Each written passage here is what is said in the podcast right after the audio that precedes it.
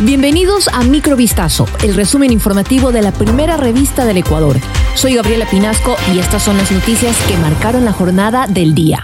La audiencia de juicio contra el expresidente Abdalá Bucaram Ortiz, su hijo Jacobo y dos personas más se declaró fallida por la inasistencia del abogado de uno de los procesados. Es la sexta ocasión que se difiere esta diligencia. El martes 20 de febrero de 2024, la Fiscalía pretendía avanzar con el caso Pruebas COVID-19 Agentes AMT tras cinco diferimientos a costa de la defensa de los procesados. El exmandatario Abdalá Bucaram Ortiz, su hijo Jacobo Bucaram Puley, el israelí Sheyman Oren y el el exgerente de la agencia metropolitana, Leandro Berrones, son acusados por presunta delincuencia organizada. Sin embargo, la audiencia, que se llevó a cabo en el complejo judicial del norte de Quito, fue declarada fallida porque el abogado de Berrones no acudió por lo que recibió una multa.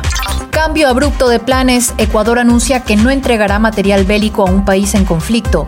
El canje de equipos militares con Estados Unidos se queda sin piso, aunque en enero pasado el presidente Daniel Novoa anunció este canje de chatarra rusa por equipos bélicos nuevos de Estados Unidos por unos 200 millones de dólares. No es casual que al mismo tiempo Rusia haya levantado sanciones a cinco exportadoras de banano. Moscú puso en marcha su batería de desinformación para desprestigiar el intercambio de arsenal. Lea este reportaje completo en vistazo.com.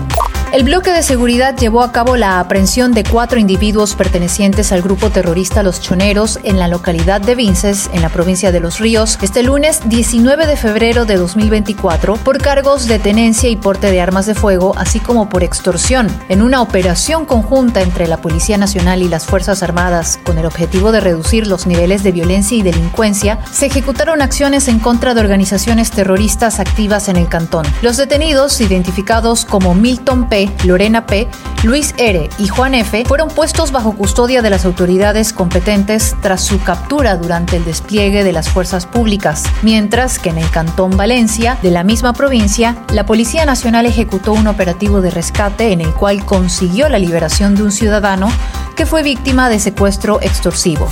Con una población cercana a los 18 millones de habitantes, Ecuador se encamina a ser un país más viejo y con una menor tasa de nacimientos, según las proyecciones de población que anunció el estatal Instituto Nacional de Estadísticas y Censos, INEC, en un informe difundido este lunes. El INEC aseguró que se prevé un decrecimiento de la población infantil y adolescente entre 2030 y 2050, así como un incremento de la población de adultos mayores en todo el territorio nacional. En el informe sobre las proyecciones de población y omisión censal del Censo de Población y Vivienda 2022, elaborado con la asistencia técnica de la Comisión Económica para América Latina. En este, el INEC advirtió de un cambio significativo en el comportamiento poblacional del país. Recordó que la población de Ecuador creció a un menor ritmo que lo estimado hace 12 años en el censo 2010 debido a factores demográficos como la incidencia de defunciones por la pandemia de la COVID-19, el incremento en la tasa de homicidios intencionales y una nueva ola migratoria. Las fuerzas españolas de seguridad han detenido a un sacerdote y su pareja sentimental durante una investigación contra el tráfico de Viagra, un medicamento para tratar la disfunción eréctil y otros potentes afrodisíacos. El detenido es el cura de la parroquia de San Sebastián de la localidad de Don Benito, en la provincia española de Badajoz, y los arrestos se efectuaron este lunes tras varios seguimientos a los clientes de este sujeto. Esto fue Microvistazo, el resumen informativo de la primera revista del Ecuador. Volvemos mañana con más.